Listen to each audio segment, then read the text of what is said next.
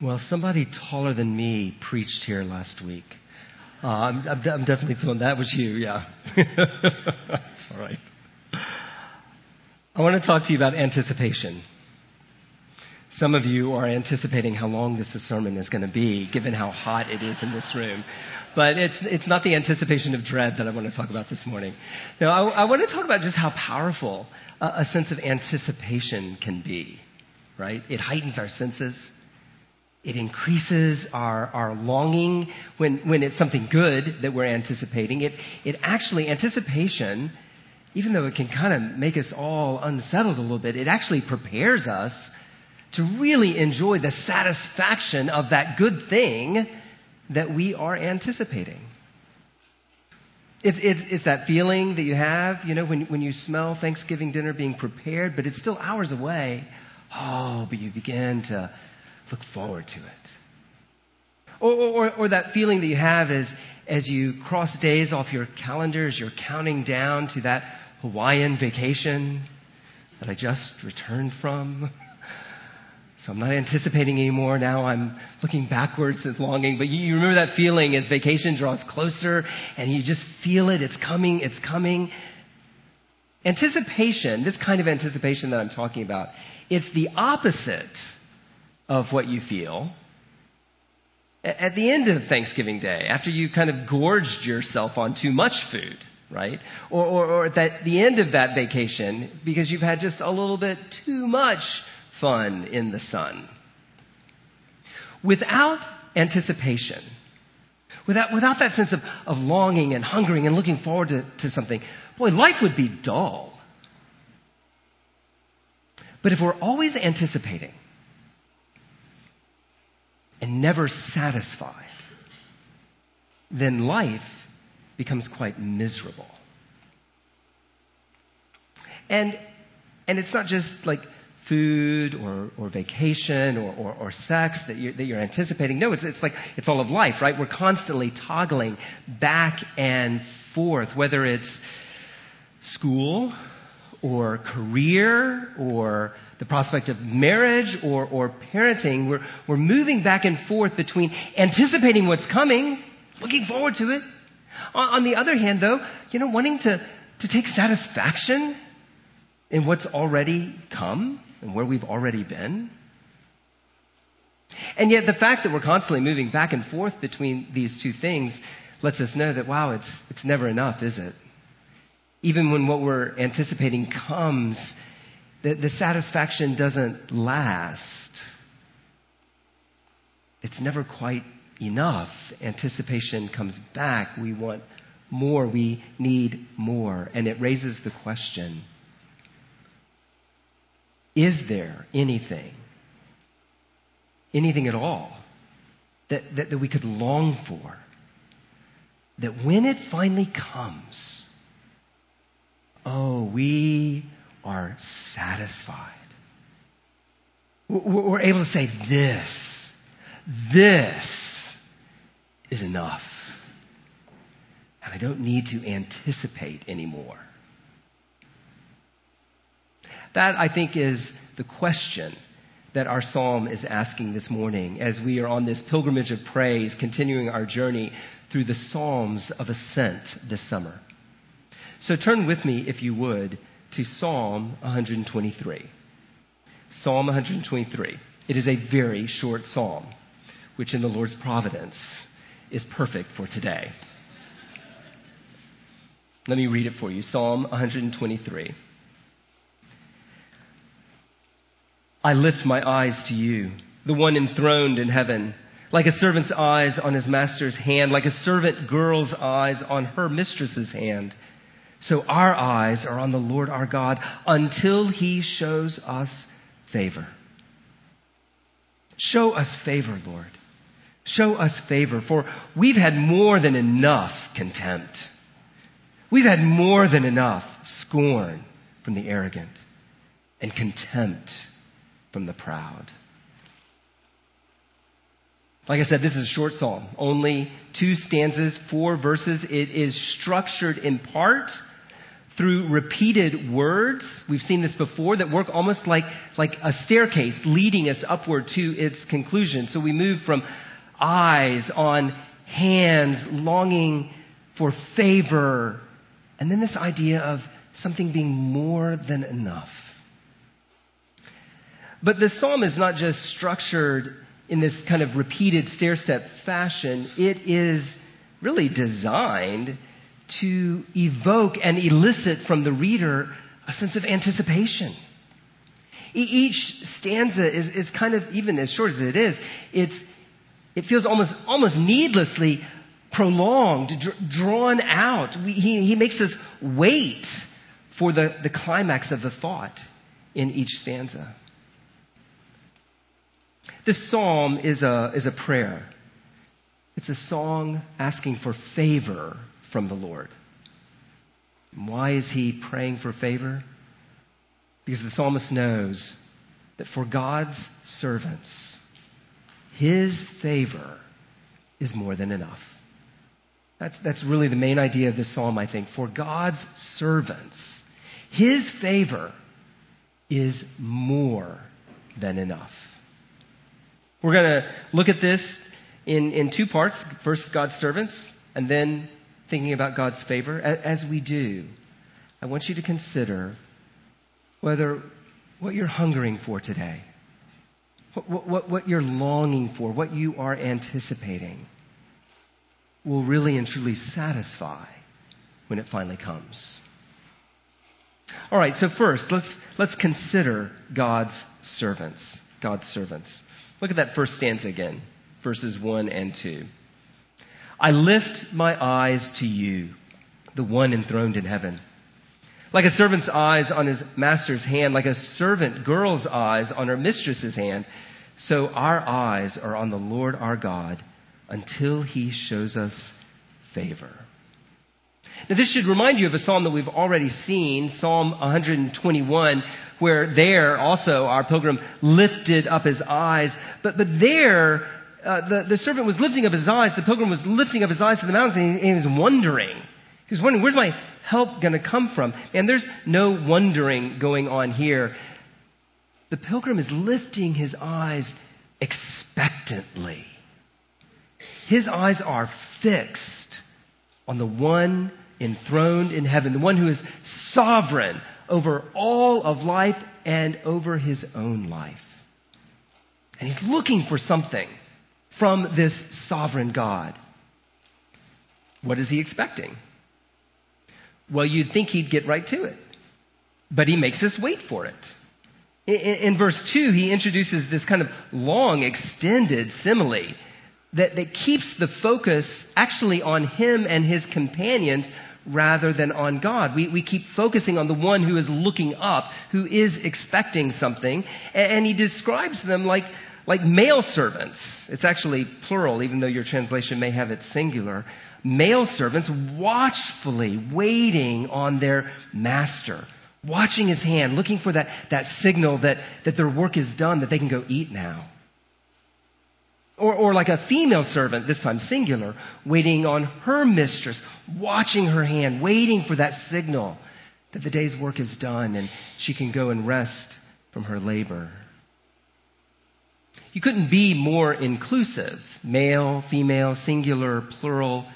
The idea, of course, of this simile is that God's people, all of them, any of them, are his servants. Watchfully attentively waiting on him in anticipation. What do you think it means that God is master and you are servant? I think in today's cultural climate, it's easy to misunderstand this image. We immediately want to read it uh, this, this term servant or, or slave, you could, you could translate it slave, we want to read it against American history and, and the dehumanizing and demeaning treatment that slaves received in the American South. But chattel slavery, the kind of slavery that was going on in America, that, that is not what is in view here. While, while a household servant, like these servants that are being described and they're being compared to us, the people of God, while a household servant certainly did not have complete autonomy over their lives, their freedoms were curtailed. There was nevertheless a significant covenantal relationship between servant and master in the ancient Near East. A servant owed his master loyalty and, and labor. But a master owed something as well. A master owed his servant protection. A master owed his servant provision. There was a, a mutual relationship of, of obligation between master and servant in this cultural context. It wasn't equal, but it was real. Abraham and Moses were both called servants of the Lord, men who were entrusted with much authority and great nobility. The, the Levites, those who served in the temple, were known as the servants of the Lord. Here we see all of God's people are identified as servants of the Lord. And what they're waiting for is what He has promised them. Right? What they're waiting for is His favor. Uh, the, the idea here is not like, oh, hey, would you, would you do me a favor? Like, I, I, I need some help moving this weekend. No, that's, that's not the idea. The, the idea is of being inclined towards someone, wanting to be fully committed to their needs and considerate of their lives so that their life is blessed. People balk at the idea of God as master because it implies our obedience to Him. We don't like that idea. And, and it's true, that's a true implication. If God is master, we owe Him our obedience.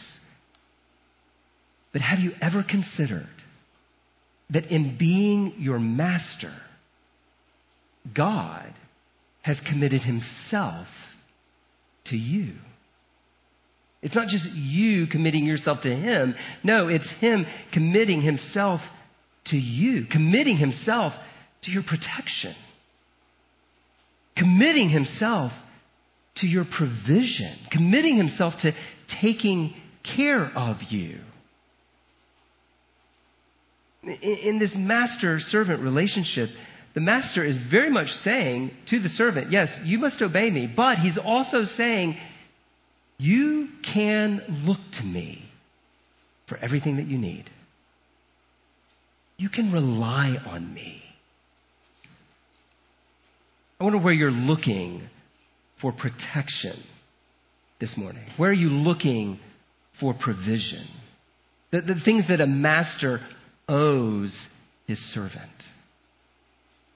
Are you looking to your bank account? It's a reasonable place to look for, for provision. Maybe you're looking to the stock market and you're a little disturbed because it dropped this last week, or you're looking to the housing market and you already own a house, so you're really glad that it's crazy right now, or you don't yet own a house and you are despairing. Maybe you're looking to friends or, or, or family to be there for you. Maybe you, you, you think the government is here to protect and to provide, or, or maybe you think that, well, if we just had a better government, then I could trust it to protect and provide. Maybe you're just looking to your own strength, your own ingenuity. You know, at, at, a certain level, all of those things are fine to look to for protection and provision, but remember, all of those things will fail you. All of those things will prove inadequate at the very end. But the one enthroned in heaven, the one who is sovereign over all, the one who made everything and who made you, he will never fail you. I, am stating that as categorically as I know how. And the reason I can be so confident is that he's already proved that he will never fail you. Not only does God commit himself to you as master to servant, But the Lord God has made your greatest problem, your greatest need, His greatest act of favor. You understand that your greatest problem is not outside of you. It's, it's not your need for more money. It, it, it's not your need for a spouse or more friends. It's, it's not your need for more space at home or a new HVAC system. It's, it's not your need for better health. Your greatest problem is inside of you.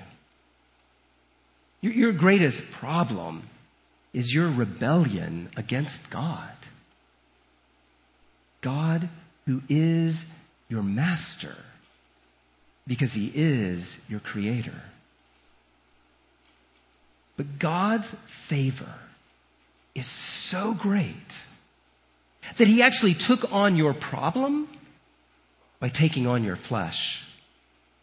In the person of Jesus Christ, the, the, the second person of the Trinity, God Himself, He became man. And, and Jesus Christ lived not like you and I live. He lived as a faithful servant of the Lord. Not, not once rebelling against God, his Father, and his Master. And then Jesus took that perfect life, that life of a faithful servant, and he gave his life on the cross as a suffering servant. In your place and for your stead, he offered himself as a sacrifice and a substitute, taking the punishment that is due rebellious servants. He died a criminal's death. And in doing so, he paid the penalty for your rebellion. He didn't just die.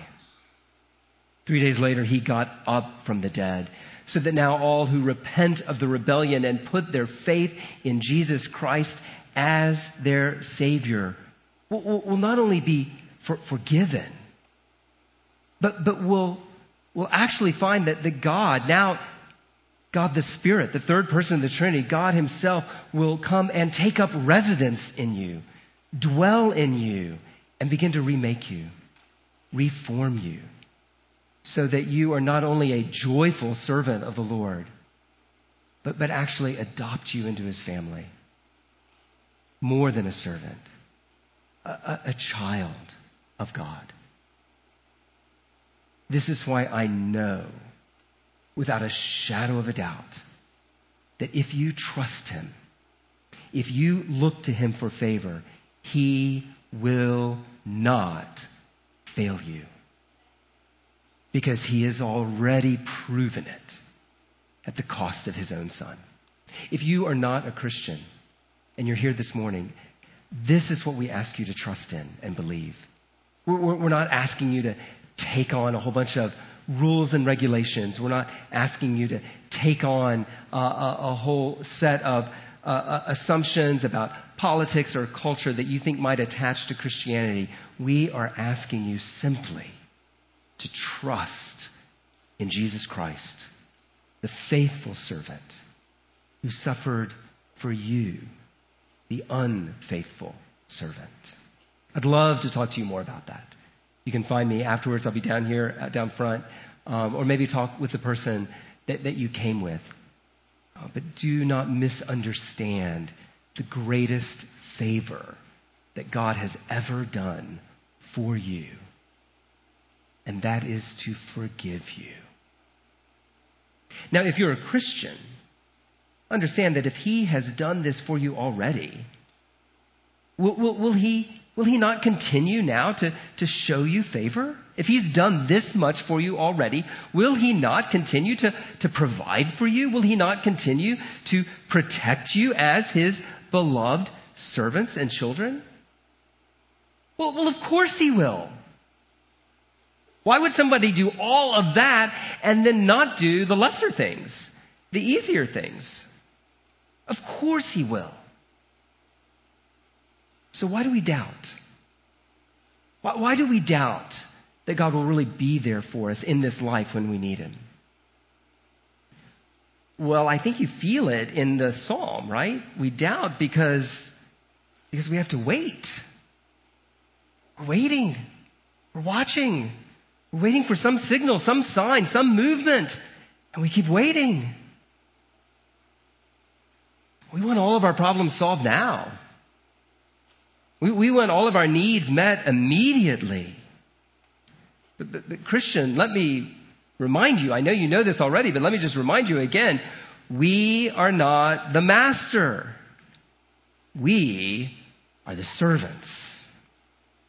And we show our faith in the Lord by looking to Him with patience, with perseverance, until He shows us favor. You understand that having to wait is not a test of His favor, but of your faith. Our impatience doesn't call into question his identity as, as the good and faithful master. No, it calls into question our identity as faithful servants. Servants don't snap their fingers and make demands, right? Servants don't begin to question the, the authority of their master or the goodness of their master because he is not keeping their timetable or working according to their schedule, even though my timetable is very reasonable. And my schedule makes a lot of sense. And if God could just see that, no, that's not the way the servant master relationship works. Servants build their lives around their master, they schedule their lives around his timetable, they order their priorities according to his priorities. And then they wait. They, they wait on him because their protection and their provision will come from no one else. It is God's great glory to be our defender, to be our supply, to be our master, and to be seen to be our master, protecting and providing in every way that is needful on his timetable and on his schedule. John Calvin observed, it cannot be doubted that God, when he sees us placing an exclusive dependence upon his protection and renouncing all confidence in our own resources, that, that then God will, as our defender, encounter and shield us from all the molestation that shall be offered to us. God wants to be seen to be your defender. God wants to be seen to be your provider.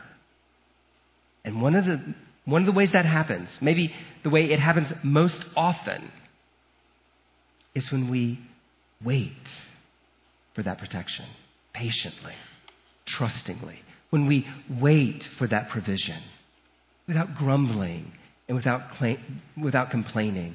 Because you know, the, you know the person that he wants most of all to see that he is your protector and provider? It's you.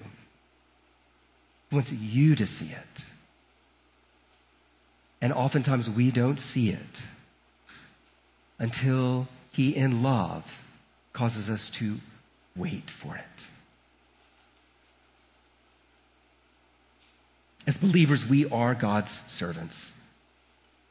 It's His favor that we look for. And so that's where we're going to turn next. Second, as God's servant, our pilgrim not only looks for God's favor, but he actually pleads for God's favor. Look at verses 3 and 4. Show us favor, Lord. Show us favor. For we've had more than enough contempt. We've had more than enough scorn from the arrogant and contempt from the proud. All right, the second stanza begins where the first one ended with this request for favor, and now he repeats it twice more, so we get it actually repeated three times. Show us favor, linking the two stanzas together.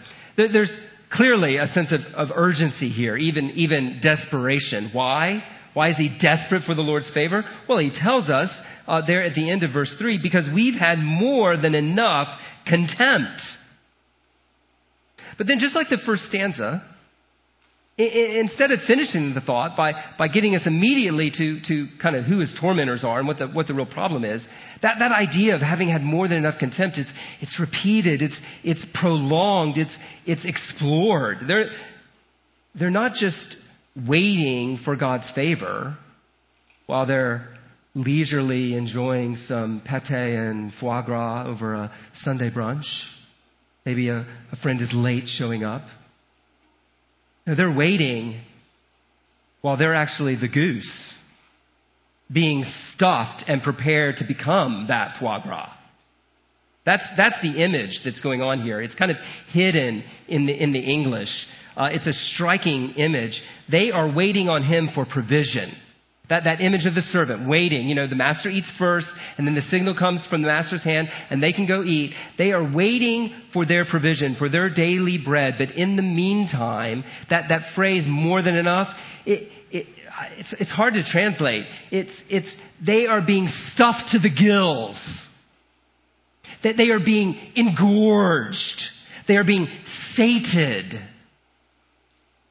with shame and disregard with contempt and scorn. They are being fed, but it's not a meal that they are enjoying.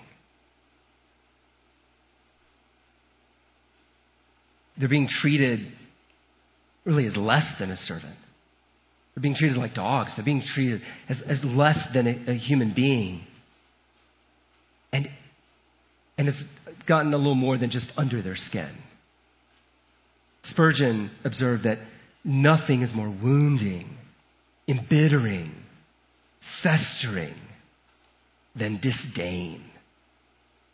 When our companions make little of us, we are far too apt to make little of ourselves.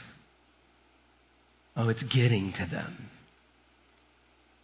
Who's doing this to God's people? Well, we're told it's, it's the arrogant and the proud. Literally, those who are at ease in the world have everything that they need.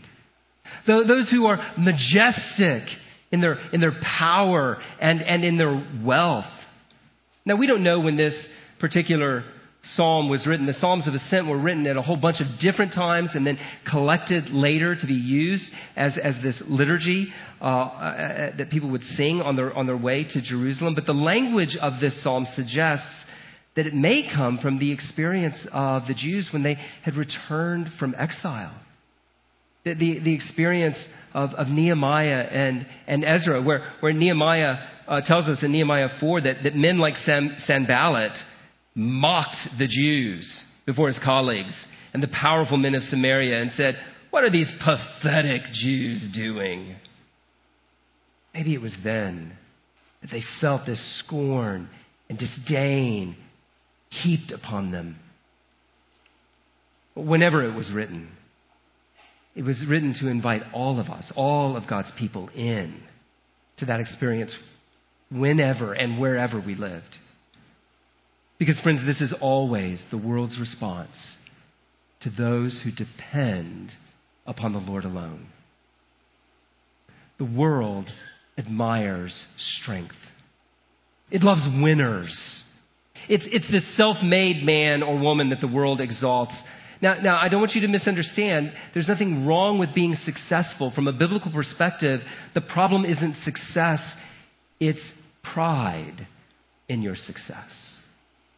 Right? The, the arrogant man has forgotten that whatever he has actually was given to him. Because he is but a creature, not the creator. Perhaps I think this is one of the reasons that the world, in its rebellion against God, is so contemptuous of Christians. This is not a recent phenomenon, you know. It has always been this way. But it does seem to be particular today.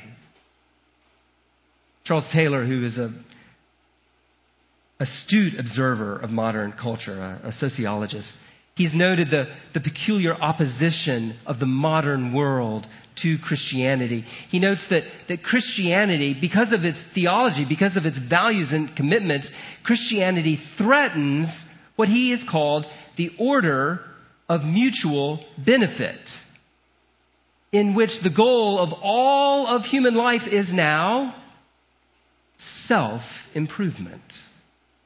The goal of life is, is to improve yourself and, and, to, and to give yourself to that project. Wasn't that the goal that Satan tempted Eve with? God knows that when you eat of the tree, your eyes will be opened and you will be like God. Self improvement. The essence of sin is pride. And at the root of pride is independence. The desire to be like God, to stand alongside God as his peer rather than to look up to God. Kneeling below him in dependence as his servant. Now, if Christianity is committed to a, a life of being servants, of being and displaying in our faith and in our piety and in our love and our good deeds, in displaying in all of that and utter dependence upon God, is it any wonder that the independent despise the dependent? As we follow Christ, we call the world's bluff. And the world doesn't like that. Christian, I wonder where are you looking for favor? Are you looking to the world?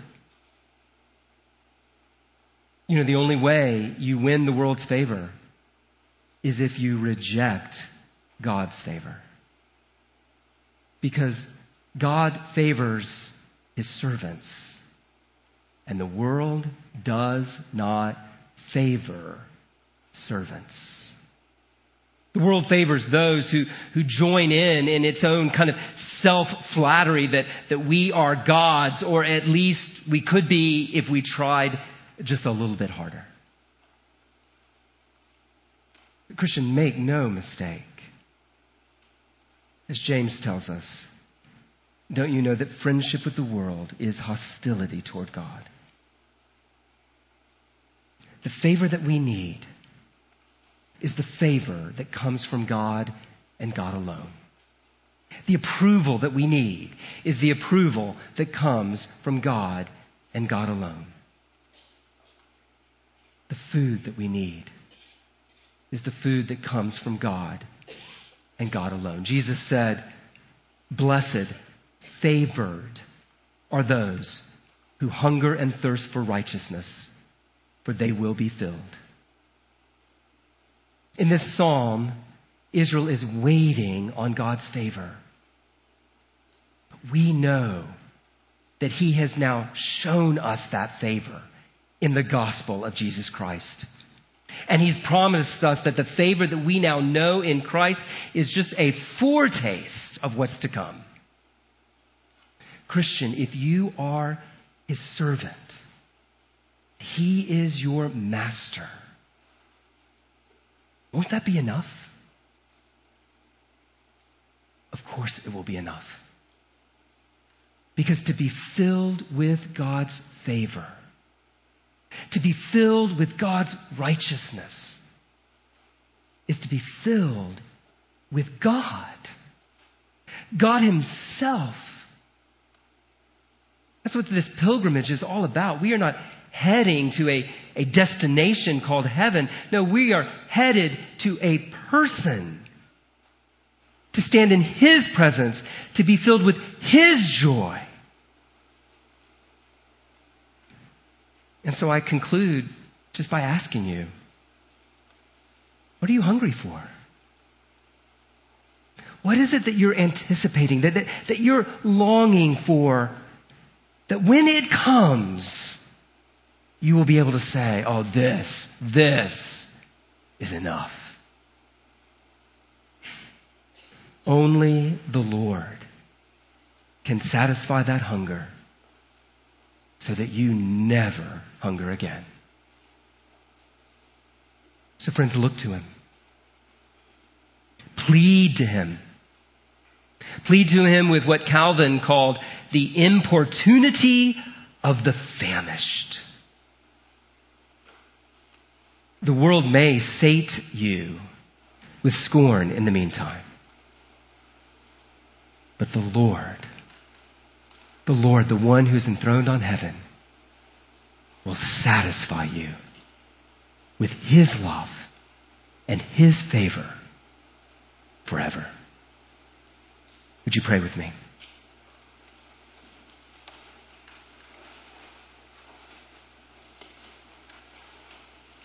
I'll take just a moment and maybe confess that thing that you have been looking to that is not God, that you are hoping would satisfy you. Just confess that to Him.